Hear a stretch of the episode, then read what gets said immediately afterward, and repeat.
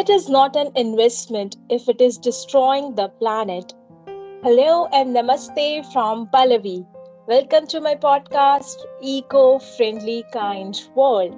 And this episode is part of Earth Day special series. As you all know, today is twenty-second of April, Earth Day. And as per Earth Day organization, the theme for twenty twenty-two is Invest in Our Planet. The key point here is to act in a bold way, innovate in a broad way, and implement in an equitable manner. And today's our guest, Zuhair Ahmed, is somebody who's leading by example with this theme. Zuhair is a young climate activist from Bangladesh. He has co-founded the Youth Environment and Social Development Society in two thousand fifteen. Which is a youth-led non-profit organization to empower young leaders to play critical and competitive roles in sustainable development through climate actions. Through this, he provides youth with a platform offering action-based learning programs about all the aspects of resilience and sustainability and provides access to resources and network.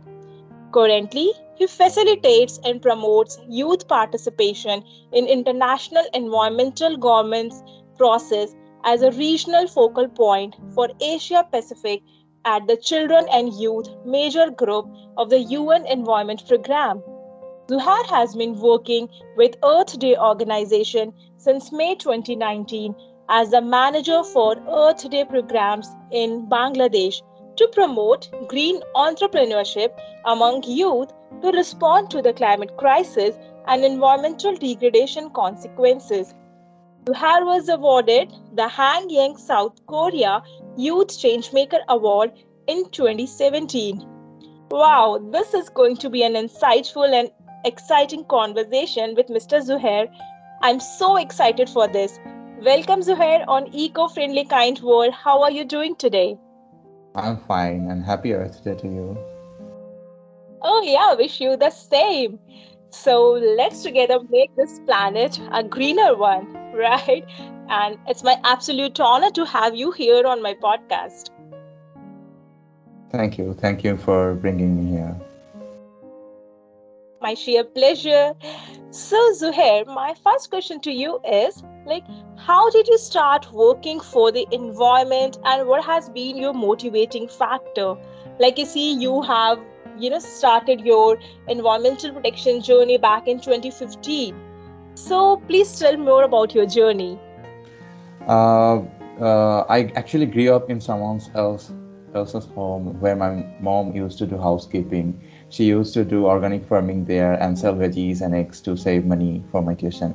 During that period of hardship, Mother Nature gave us a lot and helped us survive uh, by feeding us. When I was just thirteen years old, I came to learn about climate change and got to know that my hometown would go underwater uh, due to sea level rise. That terrified me and ignited my interest in fighting climate change and finding solutions to save my hometown, my country, my world. Later, I willingly chose to study disaster management, living engineering at the university level. And to invest my full capacity in it, I have chosen a career to be a development and environmental professional, which is not allowing me to earn a very handsome salary unlike my classmates. Still, I'm fully satisfied that I'm being able to pursue my dream job. Wow, I'm feeling so inspired right now itself. And yeah, that is that is something how it should be, that it's not about, you know, earning more or any comparison, but if you are able to follow your passion, that's all it is. And I'm so glad to know that you are acting as a responsible citizen, right?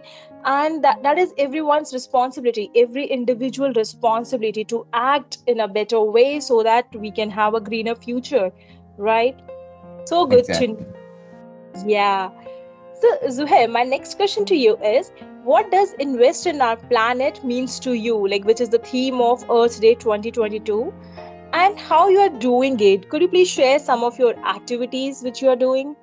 Of course, investing in our planet means stopping reliance on old, out-of-date conventional malpractices and redirecting our attention to creating a green economy that addresses and confronts triple planetary crisis, that repairs our planet, protects our species living on it, and provides opportunities for all. It means reframing the conversation, accelerating action, and bringing us together to understand that this is possible and within our reach if we work together. For the last seven years, I have been educating and sensitizing youth and children on climate crisis, biodiversity loss, and plastic pollution. I am capacitating them to better understand climate action and sustainable lifestyle through hands-on exercises. I have created and now facilitating an open platform where young people can learn through exchanging views and get access to networks and resources. I have been advocating for meaningful youth engagement in environmental policymaking and intergovernmental negotiations by engaging in different youth spaces and multi-stakeholder platforms. Most importantly, I always try to follow the principles of sustainable living and motivate others to follow it as well. Amazing. Wow. So you are doing your part and also you are motivating people around you. That is so great. So this follows my next question to you, Zuhair, is that I often come across this question from the people around that what they can do as an individual, right? That many of the times people tend to feel that how an individual contribution matters and what they can do. So could you please share some ideas for such people that how they can start on their climate action journey? Yes, beyond reduce, reducing our impact on the environment, individual actions can be a catalyst for change, helping us ultimately find out innovating, innovative solutions and get better policies. First of all, I would suggest transforming our lifestyles into our sustainable yeah. ones. We need to educate ourselves and build our capacities to address environmental issues better. Only then we'll be able to be advocates of change and help our society to accept it. We can choose to pursue studies in, dis in different disciplines of earth and environmental sciences. We can start planting trees as a means of fighting air pollution and mitigating the effects of climate change. We have to remind that we are voting with our wallets when we buy things. If we only purchase sustainable products, companies are incentivized to adopt more environmentally sustainable practices to meet our demands. We can choose to perform countless of actions that can help our world to fight triple planetary crisis. And we have to remind that a simple act of kindness towards Mother Earth can create an endless ripple. So rightly said, Zuhair. So uh, like you mentioned about transforming your lifestyle to a sustainable one. So could you please share just some two to three ideas in the, you know, what uh, anyone can implement in their daily life? Yeah, obviously, we actually in this current world, we buy a lot of things and we literally need to consume a lot of uh, goods. So and everything comes with plastic. So what we can do is like we can choose something which comes with less plastic or which comes with uh, without or comes without plastic. We can choose that. If we get plastic as a byproduct, then we can recycle that, reuse that uh, to reduce our carbon footprint. We can choose to ride bicycle uh, instead of, you know, motor vehicles. We can uh, choose to buy local things, and it's better to [S2] Yeah. [S1] Eat, you know, local eggs rather than Uh, eating imported tofus, which has a lot of carbon footprints. Yeah, and these are very simple, basic things which anyone can start wherever they are in the world. And this actually matters. And when everyone just starts doing their part, collectively it becomes bigger, right? So thank you so much for pointing out these basic, best daily life eco practices. So my next question to you, Zuhair, is how important it is to engage youth in environmental governance and climate action. What are your views in, on that? Young people are more aware of climate crisis than older generations and are more engaged in responding to it. Most often, young people are merely seen as the victims of climate change. They are and also have the potential to be valuable contributors to climate action.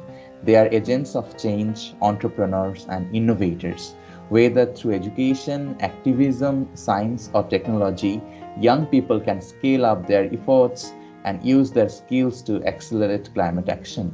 Effective climate action must be inclusive, allowing everyone to contribute. Young people will play a pivotal role in the coming days.